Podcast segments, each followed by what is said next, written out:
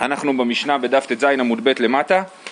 אז אמרנו במשנה הראשונה בפרק שהיו שלוש עשרה השתחוויות, ועכשיו אומרים, מדברים על היכן היו השתחוויות האלו. ארבעה בצפון וארבעה בדרום, שלוש במזרח ושתיים במערב, כנגד שלושה עשר שערים. כן, אז היו שלושה עשר שערים למתחם שבעצם כולל את עזרת כהנים ועזרת ישראל. זאת אומרת, יש לנו את הר הבית. על הר הבית יושב לו בית המקדש, כן? בית המקדש הוא הבניין ש... ש... שבתוכו יש את קודש הקודשים ואת הקודש, מה שנקרא ההיכל והאולם. זה בית המקדש, כן? מסביב לו יש עוד מתחם שבתוכו נמצא המזבח. כל הקורבנות היו מקריבים מחוץ לבית שנקרא בית המקדש. זה שטח פתוח, כאילו, אבל זה בית סגור. פה יש שטח פתוח, בתוכו יש את המזבח, כן? ו... עכשיו, אל המתחם הזה, שאפשר לקרוא לו העזרה, עולים במדרגות פה, חמש עשרה מעלות ושער ניקנור, או בוא נגיד הפוך, כשאני רוצה לצאת לכיוון מזרח, מהעזרה אני יורד לעזרת נשים, כן? וזה פה לשכת העצים, דיברנו עליה במשנה הקודמת, אה, אוקיי? אז עכשיו, אז למתחם הזה, לעזרה יש שלושה עשר שערים, בסדר? איפה יש שלושה עשר שערים? אומרים יש לנו שלושה עשר שערים. ארבע, בעצם ההשתחוויות הם כנגד השערים, אז יש ארבע בדרום, ארבע בצפון, שלוש במזרח, שתיים במערב, סך הכל שלוש עשרה, כן? איך זה יוצא? שער העליון, ואומרת הדמרה, המשנה, שלושה עשר שערים דרומיים סמוכים למערב, זאת אומרת בוא נתחיל מדרום, כן? סמוך למערב, זאת אומרת המשנה אומרת אנחנו מתחילים לספור מהצד המערבי. שער העליון, שער הדלק, שער העליון, שער הדלק, שער הבכורות ושער המים. ולמה נקרא שמו שער המים, שבו מכניסים צלוחית של ניסוך המים בחג.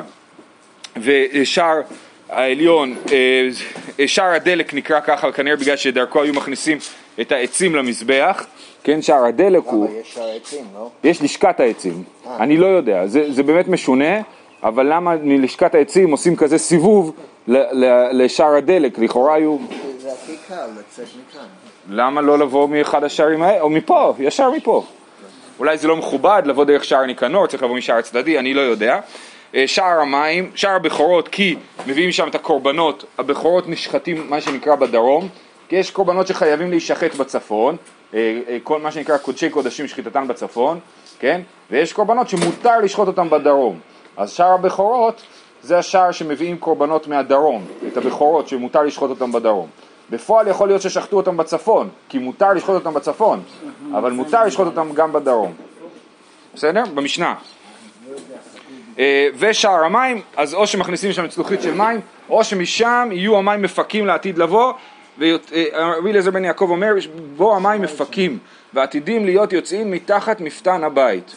אז זה ארבעה שערים בדרום. לעומתן בצפון, סמוכים במערב, זאת אומרת מתחילים לספור מצד מערב לצד מזרח. שער יכניה, שער הקורבן, פה, פה במפה הזאת קוראים לשער יכניה שער הניצוץ, שער יכניה, שער הקורבן, שער הנשים, שער השיר. ולמה נקרא שמו שער יכניה? שבו יצא יכניה בגלותו, כן? זאת אומרת שיכניה גלה, כאילו זה דרך פה הוא יצא. זה באמת שזה קצת לא הגיוני, כי אנחנו עכשיו מדברים על בית המקדש השני, יכניה גלה מבית המקדש הראשון. אבל זה אולי כנראה באותו מקום שבו הוא גלה, אבל באמת במקומות אחרים קוראים לשער יכניה שער הניצוץ. שבמזרח שער ניקנור ושני פשפשים היו לו, אמרנו שהיו שלושה שערים מצד מזרח, זה שער ניקנור ושני פשפשים, זאת אומרת זה לא שלושה שערים נפרדים, אלא שער אחד גדול ושני פתחים קטנים, אחד ממינו ואחד משמאלו, ושניים במערב ולא היה להם שם. שני שערים היו מכיוון מה שאנחנו היום מכירים כמו הכותל המערבי, אבל כאילו מעל, בהר הבית, היה אפשר להיכנס גם מפצד מערב, וזה שני שערים קטנים בלי שם, סך הכל שלושה עשר שערים. המפה הזו, דרך אגב, שאני משתמש בה, היא מתוך קהתי. בקהתי, בסדר קודשים, חלק ב' יש מפה מוטמנת, לפחות במהדורות החדשות, מאוד נוח. כן, אבל זה נפרד, כאילו. לא חתכתי. טוב. אומרת הגמרא, מתניתין אבא יוסי בן יוחנני דאמר כנגד י"ג שערים ברם כרבנן שבעה שערים היו בעזרה. זאת אומרת בכלל לפי שיטת רבנן שמופיעה במסכת מידות, אז היו רק שבעה שערים בעזרה, לא שלוש עשרה שערים, כן? אז על דעתי די רבנן, היכן היו השתחוויות הללו? רבנן לא חולקים על זה שהיו שלוש עשרה השתחוויות, הם רק חולקים על כמות השערים שהיו. אז איפה היו שלוש עשרה השתחוויות? כנגד, כי העיד את הנינן תמן, יודגים על פרצות היו בו שפרצו מלכי יוון, וחזרו וגדרום בני חשמונאי, וגזרו כנגדן השתחוואות. כן? זאת אומרת, בבית המקדש השני, מלכי יוון, נכון, השתלטו על בית המקדש השני, ואז החשמונאים חזרו וכבשו את ירושלים, והשתלטו מחדש על בית המקדש, אז הם עשו שלוש עשרה פרצות, היוונים עשו שלוש עשרה פרצות בחומה שלה, בסורג, זאת אומרת בחלק, בגדר שמקיפה את אה, המתחם הגדול הזה, כן? זאת אומרת בתוך הר הבית יש מתחם שנקרא הסורג, שזה מתחם שמקיף את כל הקומפלקס של בית המקדש, כן? אז הם עשו פה שלוש עשרה פרצות, וכנגדם היו שלוש עשרה השתחוויות אה, אה, שבני חשמונאי אה, תקנו. מה, מה היה הסיבה שיש את החוויות בבית ראשון? בבית ראשון אנחנו לא יודעים מה היה, לא כתוב פה. זה מתאר את בית שני. רק בית שני? כן. זה מתאר את בית שני. הסיפור, כל הדבר, המשנה הזאת מתייחסת לגמרי לבית שני. כל, הספ, כל המפה הזאת היא מפה של בית שני. כן? עכשיו, אה, אה, את החוויות זה אומר בעצם... גם שלוש עשרה השופרות, כל זה זה רק בית שני? אה... יכול להיות שחלק מהדברים יהיו בבית המקדש הראשון, אבל בעיקרון זה לא, לא בהכרח התנהלויות מחייבות. זאת אומרת, ככה הבינו שנוח להם להתנהל בבית המקדש השני, זה לא מחייב את בית המקדש הראשון. בית המקדש הראשון, כל הקטע של השופר זה בכלל המצאה של יאשיהו בבדק הבית, שהוא אומר בוא נעשה קופה וישימו, זה השופר הראשון כאילו.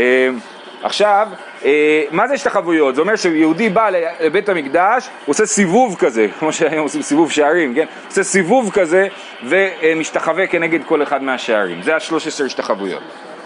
טוב, אמרנו במשנה ששער המים נקרא ככה בגלל שתי סיב... שתי מחלוקת, כן? או שניסוך המים, שדרכו מביאים את הצלוחית של ניסוך המים בחג סוכות, או שעתידין המים לצאת מבית, מקודש הקודשים ולצאת דרך השער הזה לכיוון החוצה. אנחנו נראה, עכשיו נדבר על זה בעריכות. אז זה, זה מתבסס על הפסוק, אומרת הגמרא, כתיב היה ביום ההוא יצאו מים חיים מירושלים. זה מספר זכריה, אומר זכריה הנביא, יפה. חציים אל קדמוני וחציים אל הימי האחרון. מה זה קדמוני ואחרון? קדמוני זה מזרח, אחרון זה מערב, כי אתה מסתכל, האדם, פעם מה שנקרא האוריינטציה של המפות הייתה מזרחה כאילו, אז מבט היה מזרחה, אחור זה מערב. אז, אז מה זה אומר? שיצאו מים מבית המקדש, חצי ילכו לים תיכון, חצי ילכו לים המלח, נכון? זה מה שבזכריה. אבל אנחנו נמשיך עם נבואת יחזקאל, אני אקרא לכם אותה כאן קודם כל מתוך התנ"ך, ואחרי זה הגמרא, נרוץ על הגמרא. אומרת ככה, וישיבני אל פתח הבית והנה מים יוצאים מתחת מפתן הבית קדימה, זאת אומרת מזרחה, כי פני הבית קדים, והמים יורדים מתחת מכתף הבית הימנית. מה זה הימנית? כשאתה עומד מזרחה, ימין זה מצד דרום, כן? אז זה מה שאמרנו, זה שער המים נמצא בדרום, כן? לבריאות. והמים יורדים מתחת מכתף הבית הימנית מנגב למזבח, מדרום למזבח. והוציאני דרך שער צפונה, והסיבני דרך חוץ אל שער החוץ, דרך הפונה קדים, והנה המים מפקים מן הכתף הימנית, הדרומית, בצאת האיש קדים, וקו בידו, ויעמוד אלף באמה, ויעבירני במים מי אפסיים. זאת אומרת, מדדנו אלף אמות, ואז אחרי אלף אמות מרחק, מדדנו את גובה המים, זה מי אפסיים. אחר כך, ויעמוד אלף ויעבירני במים, מים ברכיים, ויעמוד אלף ויעבירני מי מותניים, ויעמוד אלף נחל אשר לא אוכל לעבור, כי גאו המים, מי סחו, נחל אשר לא יעבר. ואז כתוב, ויאמר אלי הראית בן אדם ויוליכני וישיבני שפת הנחל, בשובני, אני יושב שם על שפת הנחל, והנה על שפת הנחל עץ רב מאוד מזה ומזה, ויאמר אלי המים האלה יוצאים אל הגלילה הקדמונה וירדו אל הערבה ובאו הימה, אל הימה המוצאים ונרפאו המים. לכאורה לפי הפשט מדובר פה על ים המלח, זה מרפא את ים המלח. והיה כל נפש חיה אשר ישרוץ אל כל אשר יבוא שם נחלה, אם יהיה יחיה, והיה דגה רבה מאוד. ויש פה גם תיאור שמעין גדי עד, איפה זה? עמדו עליו דייגים מעין גדי עד עין הגליים. זאת אומרת, יהיה, ים המלח יהיה דגים, מלא דגים, יהיה דייג מפותח בים המלח. מה זה? כן, תעלת הימים. נו, זה הגאולה. אוקיי, עכשיו בוא נראה איך זה בגמרא. אז הוא אומר ככה, תני, מבית קודש הקודשים עד הפרוכת כקרני סילי וחילי. הפס של המים מתחיל בהתחלה מאוד דק, כמו הפס שמשאירה חשופית כשהיא הולכת, כקרני סילי וסילי, סילי וחילי, כן? ואז זה מתעבה לאט לאט, מפרוכת עד מזבח הזהב כקרני חגבים, זה כבר יעבה יותר. ממזבח הזהב, מה זה מזבח הזהב? מזבח הקטורת שבתוך המקדש, עד הזרות מחוץ למקדש כחוט של שתי, ו, אה, אה, מן הזרות עד מפתן הבית כחוט של ערב, כן? אז זה חוט דק יותר, זה החוט של השתי, והחוט של הערב הוא חוט עבה יותר. אז כנראה שזה כאן פונה דרומה, יוצא מהמקדש, פונה דרומה לכיוון שער המים, נכון? עד מפתן הבית כחוט של ערב, מכאן ואילך כמפי הפח, כן? וכתיב, והנה המים מפקים כמפי הפח, כמו מים שנשפכים מפח, דורשים את זה מהמילים, והנה המים מפקים מן הכתף הימנית. בצאת האיש קדים וקף בידו וים עוד אלף בעמה ויעבירן עם במה עם מי אפסיים, זה הפסוק, והגמרא מסבירה עד קרסולה, מה זה מי אפסיים? עד הקרסול. וים עוד אלף ויעבירן במה עם מי ברכיים עד ברכיה, וים עוד אלף ויעבירן מי מותניים עד מותניה, כן, תרגום לארמית. מכאן ואילך, וים עוד אלף נחל אשר לא אוכל לעבור, אפילו לבירנין גדונה אינה יכולה לעבור. המים כל כך שוצפים שאפילו אונייה לא יכולה לעבור שם, אה, אה, כי זה נחל אה, אה, חזק, כאילו. מאי תמה וצי אדיר לא, מאי תמה, כשהירושלמי אומר מאי תמה הוא מתכוון להגיד מנהלן כזה, כן? איך אני יודע? כתוב בסוג אחר בישעיהו, וצי אדיר לא יעברנו, כן? צי אדיר זה אומר אוניות. מפני מה? כי גאו המים מי סחו, חזרנו לפסוק ביחזקאל, כי גאו המים מי סחו. מהו מי סחו? מה זה מי סחו? סחו מלשוט, כן? לשחות זה לשוט. אמר, חונה באתרין קראו לשייטה סחונה, כן? אצלנו במקום שלנו קוראים לשייט שחייה. אז כשכתוב מי סחו, הכוונה היא מי שייט. אה, אה, ובא הפסוק שמוכיח את זה, הוא פרס ידיו בקרבו כאשר יפרס השוחה לשחות. עכשיו פה צריך ללכת לפי ביאור הגר"א שמתקן ואומר מהו מי סחו, במקום מהו לשחות, מהו מי סחו, חוזרים עוד פירוש לפסוק. אמר ביוסי ברבי בון, מאיה דמתמללין בעלמא, מי סחו מלשון שיחה, לשוחח, כן? זה מים שכל העולם מדבר עליהם, זה המי סחו.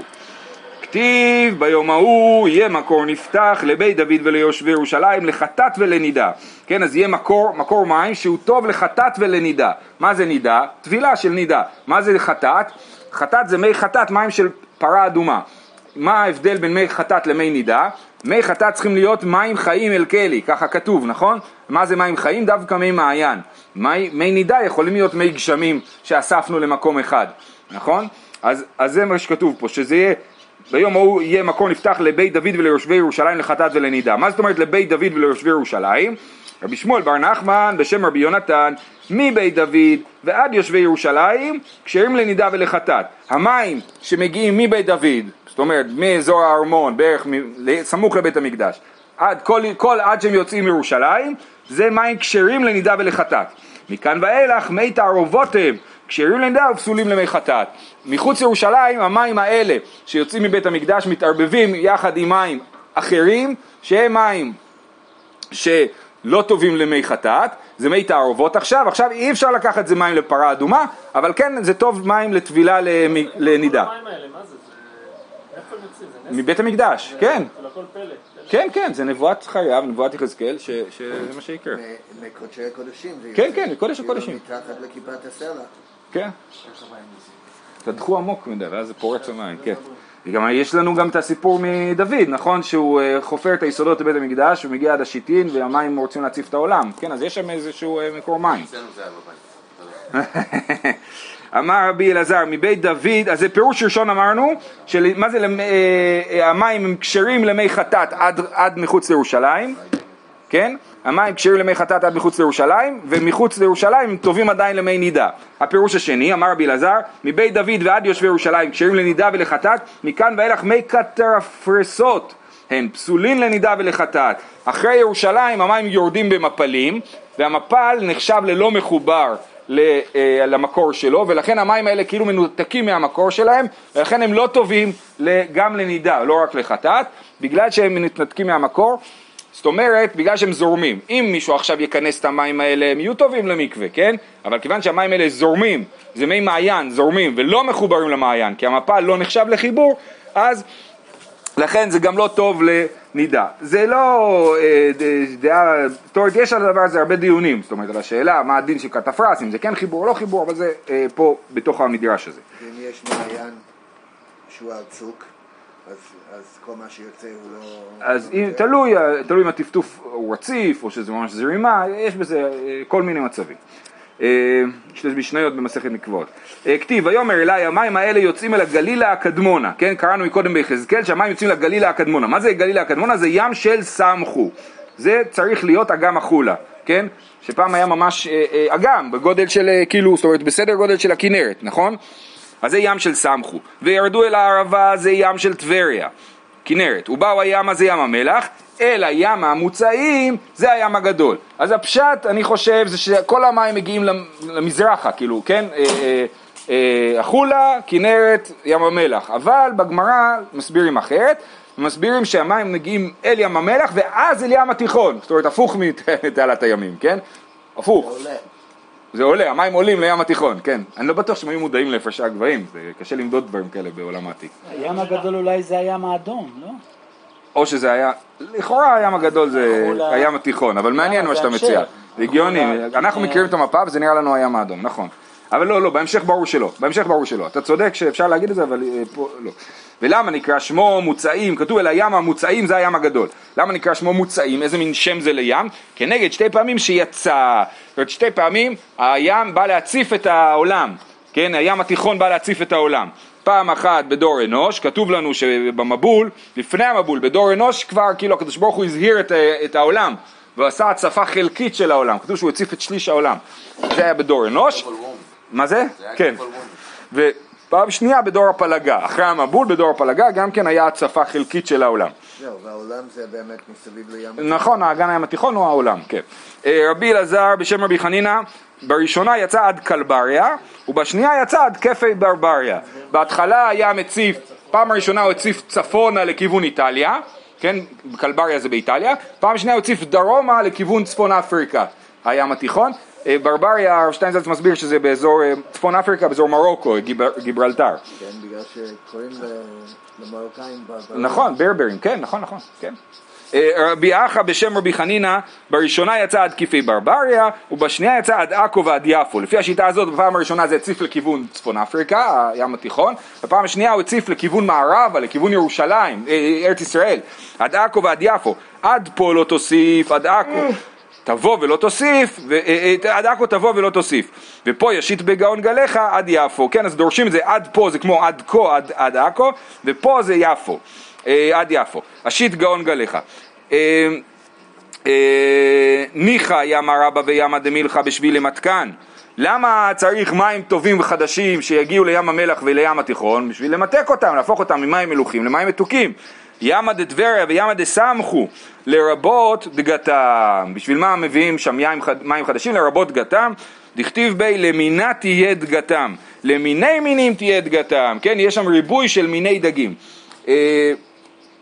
תני אמר רבן שמעון בן גמליאל, מעשה שלחתי לציידן, ציידן זה, טוב, זה יכול להיות או על ים כנרת או על ים תיכון, איזו שאלה, והביאו לפני יותר משלוש מאות מיני דגים בתמחוי אחד, כן, היו הרבה מינים, עושר של מיני דגים, ונרפאו המים בצטיו, בצותיו וגבעיו, ולא ירפאו למלח ניתנו. אז הפשט הוא שצריך למחוק תביו, הפשט הוא ונרפאו המים, המים של ים המלח נרפאו, אבל הביצות והגבעות השלוליות ליד לא נרפאו, למלח ניתנו, שעדיין יש המלח, זה גם חשוב המלח, זה גם חלק מהמשאבים, כן?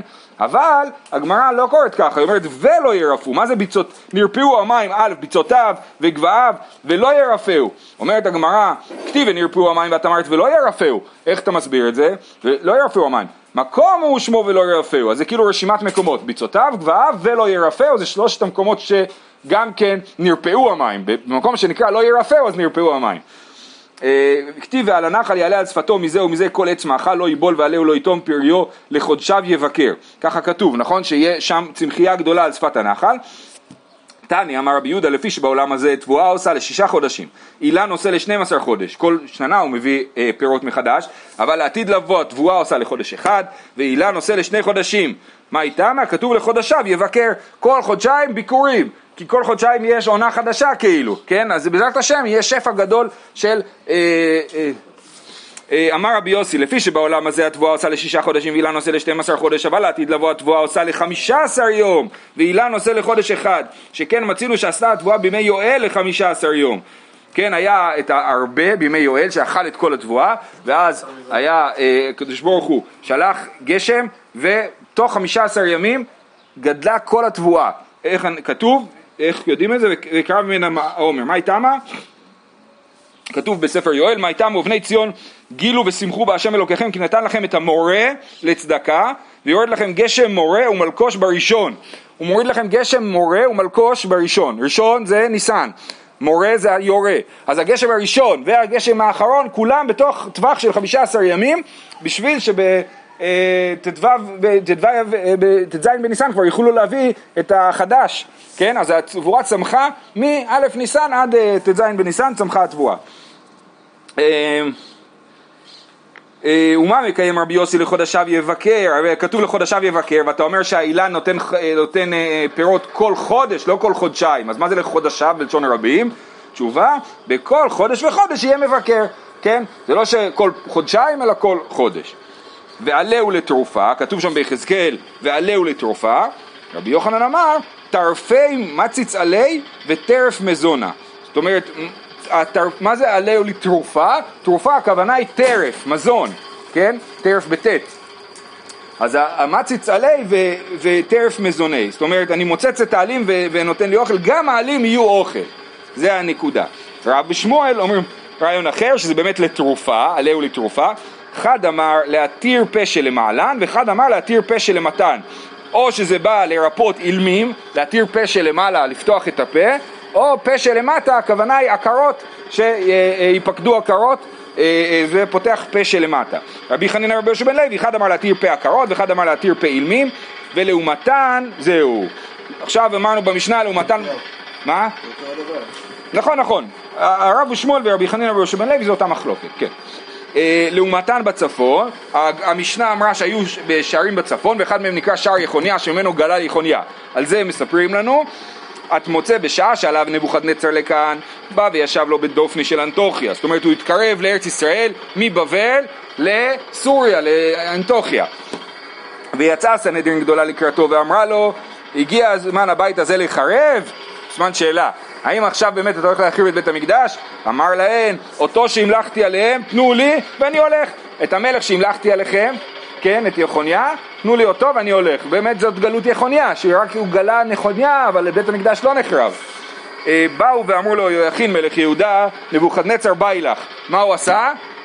מיד הקשיב, כיוון ששמע מן כך, נטל מפתחות של בית המקדש, עלה לגגו של החל, אמר לפניו, ריבונו של עולם, לשעבר היינו נאמנים לך, והיו מפתחותיך מסורים לנו, עכשיו שאין אנו נאמנים, הרי מפתחותיך מסורים לך.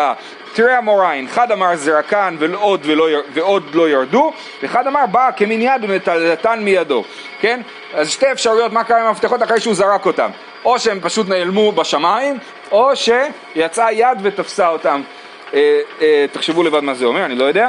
כיוון שראו כל חורי יהודה, כן, חורי יהודה, הכוונה היא שרי יהודה, ראו את המצב הזה, שהוא גרוע, שיכוניה הולך לגלות, כן, עלו, עלו לראש גגותיהן ונפלו ומתו. עד עוד הכתיב מסע הגי חיזיון, מלך איפה כי עלית כולך לגגות, תשועות מלאה עיר הומיה. כן, אז בנבואת ישעיהו מזכירנו את הדבר הזה, ועל פי זה אנחנו אומרים שהם באמת כולם עלו לגגות וקפצו מהגגות. אז זה קצת, זה לפני מצדה. זה לפני מצדה, כן. תשמע, יש לך כבר משאול בתנ"ך, את הבדויות. הלאה, משנה. אומרת המשנה, שלוש עשרה שולחנות היו במקדש. אמרנו שהיו שלוש עשרה, שלוש פעמים. השתחוויות, שולחנות ושופרות. אז דיברנו על השתחוויות, עכשיו מדברים על השולחנות. היו במקדש, שמונה של שיש בבית המטבחיים. בית המטבחיים זה האזור שצפונית למזבח. אם אתם רוצים, יש פה ציור של שמונה שולחנות שעליהם מדיחים את הקרביים, ולכן זה של שיש, כי שיש הוא שומר על קור, ואתה רוצה שלא יתחמם הבשר ולא יתקלקל. שתיים במערב, במערב הכבש, אחד של שיש ואחד של כסף, שתי שולחנות מצד מערב של הכבש, שיהיה נוח לשים עליו דברים לפני שעולים למזבח, אחד של שיש ואחד של כסף, על של שיש נותנים את האיברים, על של כסף כלי שרת, כן? אז על של שיש מניחים את האיברים בדרך לעלות למזבח, ועל של כסף מניחים את הכלי שרת עם הנסכים והמנחות אה, אה, בדרך לעלות למזבח. אה, ו... שתיים באולם מבפנים, האולם זה החלק, זה חדר צר בכניסה להיכל, החדר הזה, והוא הרבה יותר גבוה מההיכל, בסדר? אז זה האולם, דיברנו על הפתח של האולם, הפתח של ההיכל בתחילת מסכת עירובין. אז בתוך האולם היו שתי שולחנות, אחד של שיש ואחד של זהב. על של שיש נותנים לחם הפנים בכניסתו, בדרך להכניס את לחם הפנים לשולחן הפנים מניחים את זה על השולחן של שיש בכניסה, ועל של זהב ביציאתו. למה של זהב ביציאתו? למה לא גם כן של שיש? שמעלים בקודש ולא מורידים. אחרי שהלחם היה על שולחן של זהב, אתה לא מוריד אותו חזרה להיות על שולחן של שיש. ואחד של זהב מבפנים שעליו לחם הפנים תמיד, ושולחן לחם הפנים. אז שמונה בבית השחיטה, שתיים ליד הכבש זה עשר, עוד שתיים באולם ועוד אחד בפנים, שלוש עשר. תני, על של כסף, כן? את ה, השולחן לא היה של שיש, השולחן של לחם הפנים באולם, השולחן בדרך פנימה, הוא לא היה של שיש אלא של כסף. רבי יוסי בשם רבי שמואל בר רבי יצחק רבי חנניה מעתיבה בשם רבי יוחנן, ליתקן של כסף, מפני שהוא מרתיח, כסף זה לא טוב, תשים עליו לחם חם, הלחם יכול להתקלקל. אומרת הגמרא, לא כן, תני, זה אחד מן הנסים שנעשו בבית המקדש, שכשם שהיו מניחים אותו חם, כך היו מוציאים אותו חם, שנאמר לשום לחם חם ביום ילקחו, או כיום ילקחו, כן? וזה באמת כתוב גם ב, אה, כתוב בגמרא בבבלי, שעולי הרגלים היו מראים להם, כשהיו עולים לבית המקדש, מראים להם את הלחם שהוא חם כיום ילקחו, להראות להם שיש נס בלחם, כי הלחם זה העבודה של האדם. אז כל האנשים העובדים, החקלאים, הם עובדים קשה כל השנה, והם באים לבית המקדש ואומרים להם, תראו, יש נס בעבודה שלכם, יש נס בלחם. אז גם פה, כיוון שהיה נס בלחם, הוא היה חם כל השבוע על שולחן של זהב, על שולחן לחם הפנים, ולא חששו שהוא יתקלקל. לכן גם אין בעיה שבדרך פנימה, בכניסה של הלחם, הוא יניח אותו על שולחן של כסף, כי, כי זאת, אין הבדל בין כסף לזהב מהבחינה הזאת. איך רואים מהעזרה את הלחם בפנים? לא, הם היו מוצאים את זה. היו מוצאים, כן, היו פותחים ומוצאים את הדבר, מראים את הדבר הזה. גם היה כתוב שמראים את, ה, את הקרובים בעלייה לרגל. ואיך רואים שזה חם? יש עדים שעולים? נותנים לכולם למשש, אני לא יודע. כן. שמרגישים את החום על יריחו. את החום. רבי יהושע בן לוי אמר, אין מזכירים נעשה ניסים. רבי יהושע בן לוי אומר, לא נכון, אנחנו לא סומכים על הנס. יכול להיות שהיה נס בלחם הפנים, ואנחנו מלכתחילה לא בונים שולחן של כסף על, על בסיס זה שיהיה נס שהלחם לא יתקלקל. לכן עושים שולחן של שיש. באו נקומי רבי לוי, אילו לא היה שם לחם, מה אולי ניחו לשבת הבאה? היה שבוע אחד, האופה התבלבל, בית גרמו יצאו לשביתת עובדים, ולא היה לחם להביא, בשבת מחליפים את הלחם הישן בלחם החדש, נכון? אין לחם חדש. מה לעשות? שתי אפשרויות, או שאני מוציא את הלחם, ונשאיר את השולחן בלי לחם, או שאני משאיר את הלחם, ו... ו... אבל הלחם בעצם הוא יוצא שהוא נפסל בלינה, הוא נמצא יותר מדי זמן כבר, כן? אז הלחם זה לא יהיה, אסור יהיה לאכול אותו. אז מה, מה, מה עושים במצב כזה? אמר להן, כתיב ונתת על השולחן לחם פנים לפני תמיד, לחם פנים אפילו פסול, כן? אפילו לחם פנים, אפילו לחם פסול, זה עדיף שיהיה לתמיד, עדיף שהלחם יישאר על השולחן בבית המקדש. עשרה שולחנות עשה שלמה, דכתיב ויעש שולחנות עשרה. בבית המקדש הראשון שלמה בנה עשר שולחנות בנוסף לשולחן לחם הפנים, כן? וכתוב ויעש שולחנות עשרה וינח בהיכל חמישה מימין וחמישה משמאל. בשביל מה? בשביל מה? זאת שאלה שתכף אה, אה, נדבר עליה. אין תימר חמישה בדרום וחמישה בצפון. מה זה ימין ושמאל? אז ש...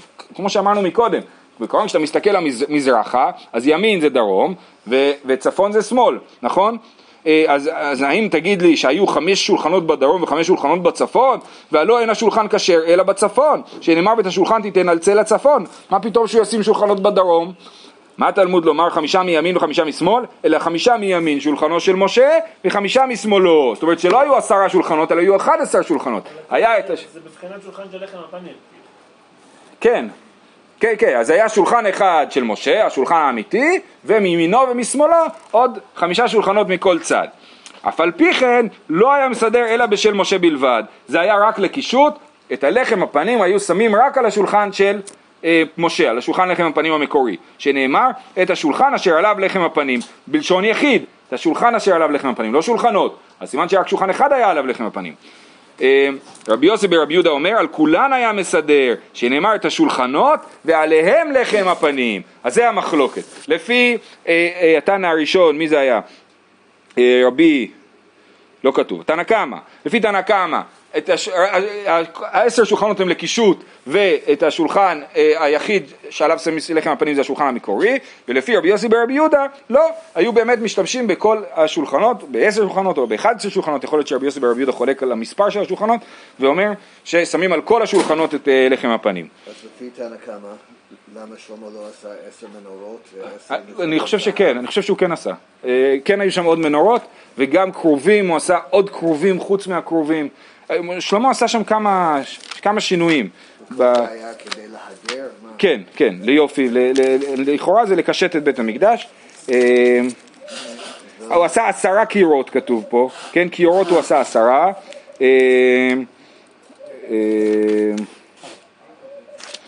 יש פה עוד דברים שהוא בנה, הוא עשה, אמרתי, עוד קרובים חוץ מהקרובים. בסדר, בקיצור, צריך להסתכל במלכים א' פרק ו' וז' שמתואר, אבל באמת מתואר שהוא, שהוא שינה את המספרים. כן, כן. כן. זה גם יכול להיות בעייתי, יכול להיות שזה לא בסדר, איך אתה יכול לשנות את התוכנית המקורית, כאילו, כשלא את המקדש. נכון, נכון. כן, אני חושב שנדברים על זה, אני לא זוכר איפה. זהו.